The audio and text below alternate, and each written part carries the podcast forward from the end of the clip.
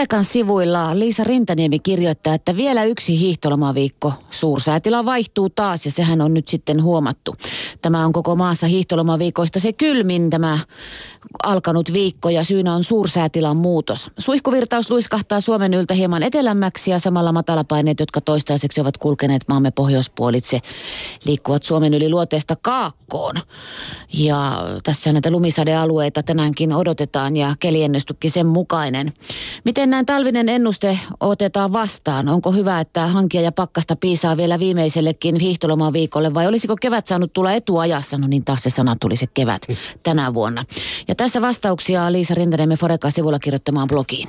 Aurinkoa kiitos nimimerkki kirjoittaa, että no ei totisesti enää yhtään kylmää eikä myöskään pilviä ja pimeyttä. Kyllä taas on suomalaisia kiusattu ihan tarpeeksi tämän talven osalta.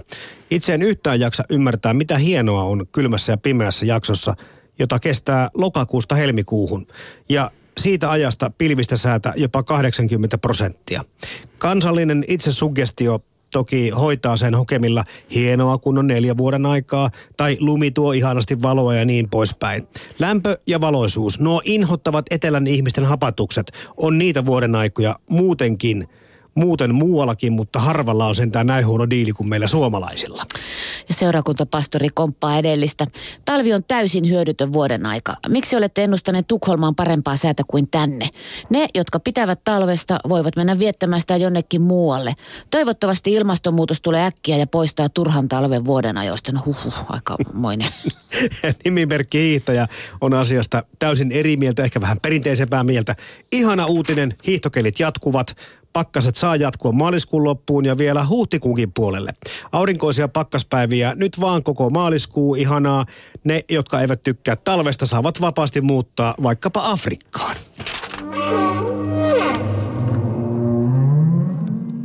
Ja jatketaan Bloginaatin löytämien hiihtolomablogien parissa. Ei saa mennä ulos saunaiholla, blogin pitäjä kertoo olevansa hiihtolomaton, mutta myös nainen, blondi, lääkäri, keski-ikäinen, pohjoissavolainen syntyään, hämäläiseksi kurkottava, pessimisti, selkärangaton, väsynyt, kirjoittaja, ei palkittu, ei julkaistu, kulttuurisuurkuluttaja, taiteiden ihailija, äiti, ruokaihminen, ainakin hyvä syömään ja neuleihminen, erityisosaamisalueena villasukat. Tuosta kunnian mainita tuosta määritelmästä. Alan kyllästyä uutisiin siitä, mistä, missä kaikkialla on, tai mistä kaikkialta on löytynyt hevosen lihaa. Seuraavaksi konia löytyy todennäköisesti vispipuurosta, hän kirjoittaa. Luen juuri Laksnessin Salkavalkaa, jossa lapset elävät pilaantuneilla perunoilla ja kalanperkkeillä, jos eivät kuole jo imä, imeväisiässä. Meillä ovat asiat kuitenkin aika hyvin. Ymmärrän kyllä, että einespaketista, joka, jonka kiireinen virkaisä tai äiti lapsille mikrossa lämmittää, pitäisi olla suurin piirtein sitä, mitä siinä mainitaan olevan. Ja hei, jatkaa. Sitten tämä hiihtoloma, joka täyttää Facebookin hiihtolatujen ja laskettelurinteiden kuvilla. Minä vaan poljen töihin pyörällä ja kypärä painaa ohimoitani kuin marttyyrin kruunu. Huomenna on päivystys, joka alkoi jo eilen harmittaa. Lauantaina toinen. Kun viikko etukäteen alkaa tuota ylimääräistä tehtävää voivotella, niin onko järkeä? Minkäs teet? Näin kuvailee tätä aikaa selkärangaton, väsynyt pessimistilääkäri blogissaan. Ei saa mennä ulos saunaiholla. Ihan mahtava blogin nimi, tästä erityismaininta myös.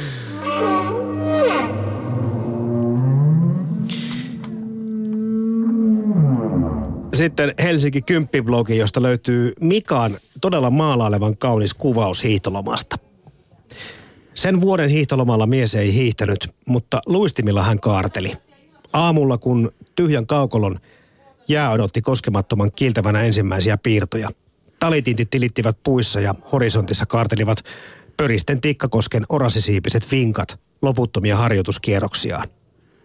Päädyssä kaukalon ja metsän välissä lunta riitti nivusiin, mutta iskemäreikien perusteella löytyivät molemmat päätyverkot yli karanneet kiekot.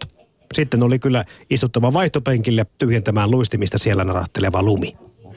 Kengät taas jalassa, mies ja poika istuivat hetken pukukopin penkillä.